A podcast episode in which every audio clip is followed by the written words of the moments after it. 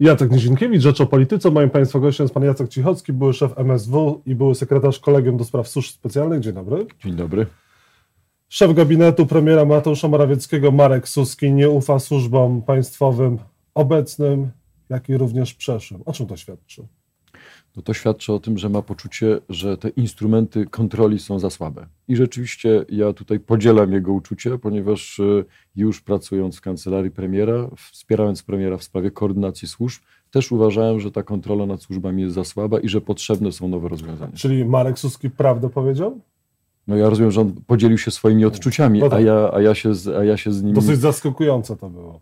No, to też y, y, trzeba wskazać na to, że dzisiaj y, no, do tej pory y, y, rząd podkreślał, że ma bardzo mocny mechanizm kontroli w postaci ministra koordynatora, więc tym bardziej rzeczywiście zaskakuje ta wypowiedź pana Suskiego.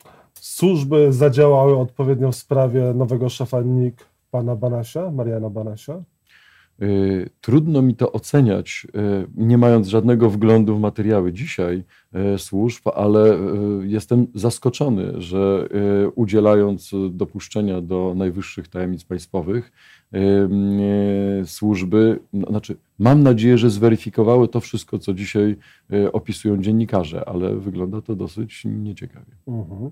E, Mariusz Kamiński jest dzisiaj taką osobą, którą swego czasu pan był, czyli nadzoruje wszystkie służby. Pytanie, czy on się wywiązuje ze swego zadania. Y, On jest, y, ma jeszcze mocniejszy mandat, No ponieważ jest podwójnym ministrem konstytucyjnym, zarówno ministrem koordynatorem, takiego ministra nie było w naszym rządzie, bo uznawaliśmy, że to jest funkcja jakby w takim y, kształcie nie- niezasadna, to jest jakby premier dla służb, a premier jest jeden i jednocześnie ministrem konstytucyjnym spraw wewnętrznych. I no, tutaj ma, ma potężny mandat do koordynacji. No, mam nadzieję, że dogłębnie bada także tą sprawę.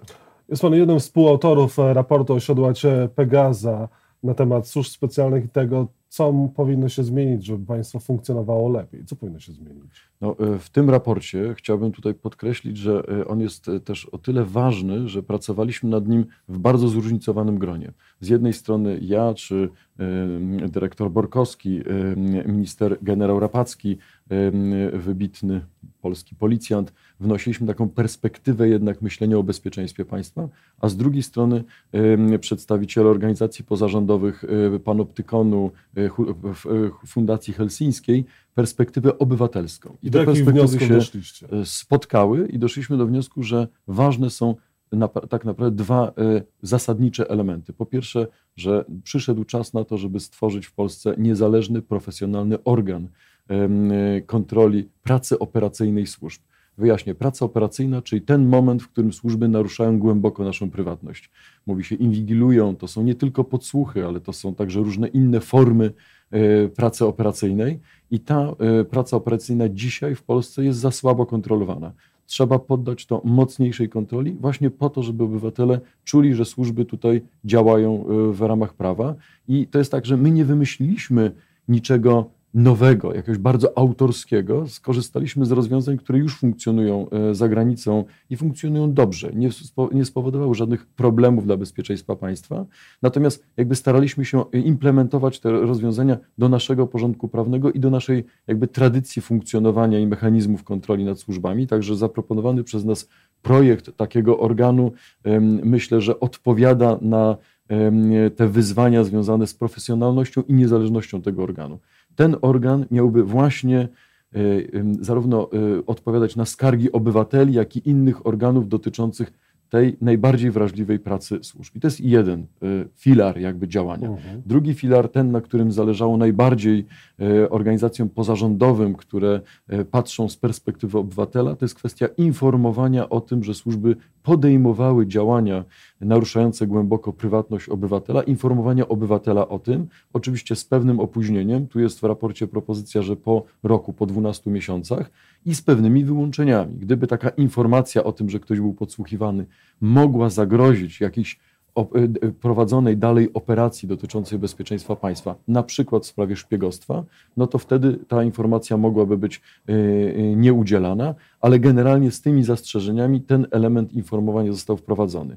Zdaję sobie sprawę i o tym rozmawialiśmy, że to jest sytuacja dla służb trudna, więc być może te kwestie trzeba będzie dopracować, ale rzeczywiście dla, obywa- dla obywatela to jest kolejna taka gwarancja, że nie jest naruszane no, coś, co jest no, wysoką wartością konstytucyjną, czyli nasza prywatność, że państwo rzeczywiście tą prywatność y, chroni, a wtedy, kiedy ją narusza, to zarówno to można poddać kontroli przez niezależny organ, jak i poinformować obywatela, oczywiście pod pewnymi warunkami. A gdzie państwo nie chroni prywatności obywateli?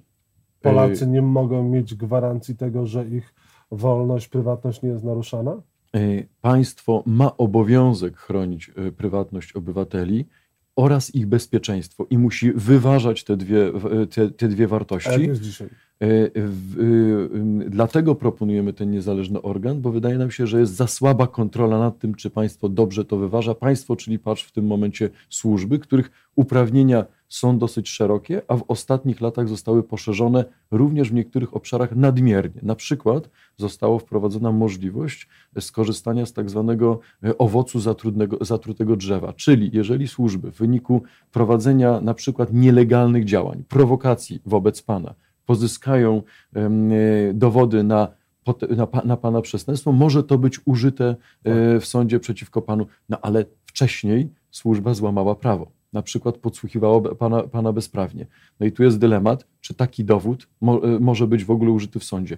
Do niedawna nie mógł być użyty i w większości krajów demokratycznych, nie powiem we wszystkich, bo nie jestem tutaj analitykiem prawnym, to jest zabronione. Służby nie mogą działać bezprawnie wobec obywatela. Dzisiaj ta granica została rozszerzona i w związku z tym, że te uprawnienia służb zostały poszerzone, wydaje nam się, że z jednej strony trzeba je na nowo przykroić do, do, do ram konstytucyjnych i prawnych, z drugiej strony poddać głębszej kontroli. Mhm. Więc y, no, odpowiadając na Pana pytanie, myślę, że dzisiaj obywatele mogą czuć się zaniepokojeni, mogą nie mieć zaufania do tego sektora, Dlatego, żeby odbudować to zaufanie, potrzebne są te zmiany, które proponujemy w raporcie. Informacje o zakupie programu Pegasus mogą zaniepokoić, powinny zaniepokoić Polaków? Mogą zaniepokoić, tak jak zaniepokoiłby każdego innego obywatela w każdym wolnym, demokratycznym państwie i powinna być możliwość zapytania profesjonalnego organu, czy służby korzystają z tego rodzaju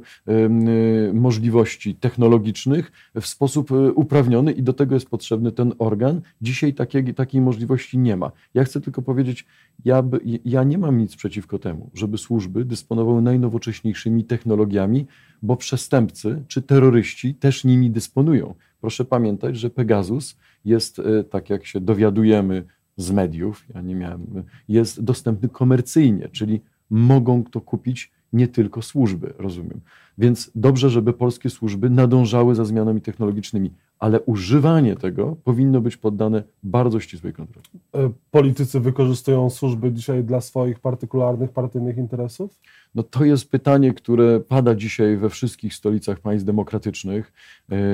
Cała, całe zamieszanie, które się zaczęło za oceanem w Stanach Zjednoczonych, tego dotyka. Myślę, że pokusa wykorzystywania jest zawsze, ale po to mamy właśnie tego rodzaju mechanizmy, w tym e, e, rozbudowywanie takich mechanizmów jak taki organ czy kontrolę sądów, żeby właśnie zapobiec e, albo zniechęcić polityków do korzystania z takiej pokusy. Natomiast no, oczywiście zawsze możemy mieć tutaj do, do czynienia z patologiami, niestety. Dzisiaj jest Pan współautorem raportu o siodłacie Pegaza na temat służb i tego, jak one powinny funkcjonować, a za Pańskich czasów one nie zawodziły, kiedy chociażby y, państwo, politycy y, rządzący byli podsłuchiwani w aferze podsłuchowej? No, y, Gdzie to zabezpieczenie było y, wtedy? Znaczy, y, podsłuchi, podsłuchiwały nie służby, proszę pamiętać. Ale, Natomiast, ale, ale nie, gdzie była ochrona kontrwywiadowcza. Zgoda. Ochrona kontrwywiadowcza myślę, że wtedy, wtedy zawiodła. Natomiast proszę pamiętać, że zawsze i w służbach, i w polityce, i w życiu najsłabszym ogniwem zawsze jest człowiek. Znaczy, jeżeli człowiek nie wykaże się odpowiednią ostrożnością i no, będzie, nie wiem, czy spotykał się w niewłaściwych miejscach, czy spotykał się z niewłaściwymi ludźmi, co mamy teraz przykład z ostatnich dni, no to y, bardzo trudno, żeby służby, zwłaszcza jeżeli to jest ktoś obdarzony też władzą, y, w pełni zapobiegły tego rodzaju działaniom. To są, znaczy, człowiek jest najsłabszym ogniwem także w służbach. Największe przecieki, największe zagrożenia. No właśnie od tego są służby. Jeżeli politycy spotykają się przez ileś miesięcy w jednym z miejsc, w którym dochodzi do nagrywań e, najważniejszych osób w państwie, to to miejsce chyba powinno być wcześniej zweryfikowane przez Zabezpieczone, służby. No ochronione pytanie, czy i pan tak nie zawiódł? Ja w tym czasie nie nadzorowałem służb. Mhm. To nie był czas mojej, mojego nadzoru nad służbami wtedy, kiedy A wtedy służby zawiodły? Ja uważam, że ta osłona, ochrona kontrwywiadowcza była I kto powinien za to odpowiedzieć? Bo do dzisiaj Yy, nikt za to nie odpowiedział. No jak nie? No, ileś osób poniosło bardzo poważną odpowiedzialność polityczną. Słu- A polityczną. Y, W tym czasie y, ci, którzy nadzorowali służby, podjęli takie, a nie inne działanie, wyciągając konsekwencje. I proszę pozwolić, nie będę komentował tych działań, natomiast no, tą odpowiedzialność polityczną także ponieśli. I to myślę dosyć y, dużą. Czy opozycja jest zainteresowana państwa raportem? Czy ktokolwiek jest zainteresowany państwa raportem ze, ze strony polityków? Tak, kilka dni temu ym, Rzecznik Praw Obywatelskich zaprosił przedstawicieli partii politycznych, odpowiedzieli przedstawiciele partii opozycyjnych, wszystkich, y, i y, każdy z nich po wysłuchaniu prezentacji tych głównych założeń raportu y, nie tylko wyraził zainteresowanie, ale również wskazał, że to jest ważny element tych pakietów demokratycznych, o których myślą w różny sposób, ale poszczególne partie demokratyczne, pa- partie y, opozycyjne i że są zainteresowani tym, żeby wcielić to w życie. Natomiast no, mm, na końcu no to nam chodziło o to, żeby przedstawić to całemu, y, całej klasie politycznej i powiedzieć, proszę Państwa, teraz w kampanii to jest, jest czas na rozmowę nie tylko o rozwiązaniach ekonomicznych, 500 plus, emerytura i tak dalej, ale także o sprawach podstawowych, czyli wolności obywatelskiej i bezpieczeństwo państwa i to jest nasz głos w tej kwestii. A jak pan patrzy z dystansu na to, co się dzieje chociażby w Stanach Zjednoczonych, to ma pan takie poczucie, że tam służby krajów obcych brały udział wyborze prezydenta, czy też dopomogły w wyborze takim, a nie innym prezydenta Stanów Zjednoczonych?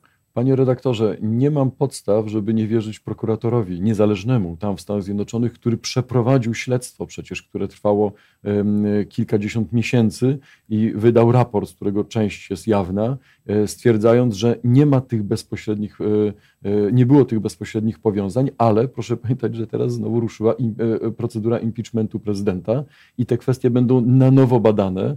Pojawiły się nowe wątki, więc dowiemy się tego, mam nadzieję. Rzeczywiście ten mechanizm nadzoru kongresu nad tego rodzaju kwestiami, także nad działalnością e, prezydenta w Stanach, jest bardzo mocny i opinia publiczna tam ma możliwość dowiedzenia się może po fakcie, z dłuższym wyprzedzeniem, e, później, ale no, prawdy.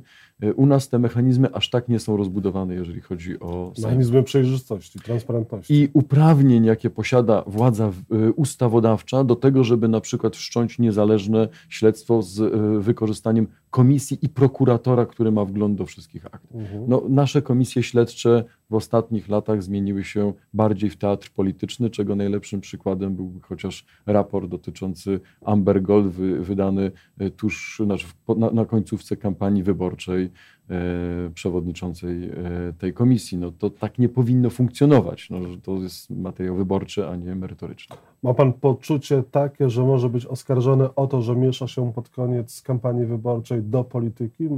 Mariusz Kamiński chociażby może panu zarzucić, że tutaj teraz tym raportem pan próbuje namieszać w służbach specjalnych i taki e, przekaz społeczeństwu dać, że w tej materii dzieje się coś złego. Broń Boże, y, wręcz przeciwnie. Uważam, że to jest bardzo uczciwe wobec obywateli. Jeżeli miałem okazję, za, pracując za pieniądze podatnika, zdobyć doświadczenie w tych sprawach i teraz widzę, że y, jest tutaj pewien problem z kontrolą i nadzorem nad służbami, to kiedyż jest lepszy moment niż kampania wyborcza, żeby o tym powiedzieć publicznie porówno do wszystkich sił politycznych. Przecież to nie jest raport zrobiony dla któregoś, z, które, które- któregoś ze sztabów wyborczych. To jest raport zrobiony dla klasy politycznej, mówiąc, panowie i panie, y, zastanówcie się nad tym i wprowadźcie także ten problem do swojej agendy politycznej. To może zrobić y, zarówno obecnie y, y, zarówno PiS, jak i Platforma Obywatelska, jak i PSL. Tu nie ma żadnego problemu.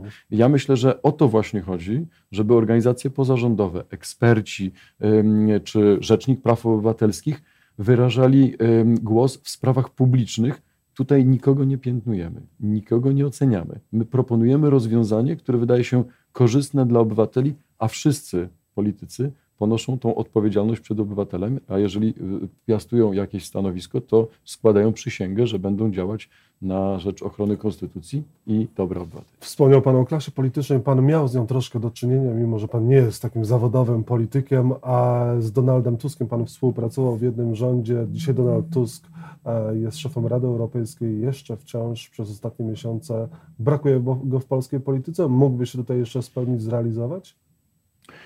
No, y, mi osobiście go brakuje, bo y, wnosił jakość do polskiej polityki, za którą tęsknię. Natomiast y, jaka, jak to będzie w przyszłości, trudno ocenić. Na razie premier, przewodniczący Rady Europejskiej Donald Tusk stoi przed, w ostatnich tygodniach swojej pracy przed ogromnym wyzwaniem, jakim jest to, co się dzieje wokół Brexitu. My również stoimy przed ogromnymi wyzwaniami. Jednym z nich są właśnie służby specjalne i ich reforma, zmiana. Jacek Cichocki był Państwa moim gościem. Dziękuję bardzo, Panie Ministrze. Dziękuję bardzo.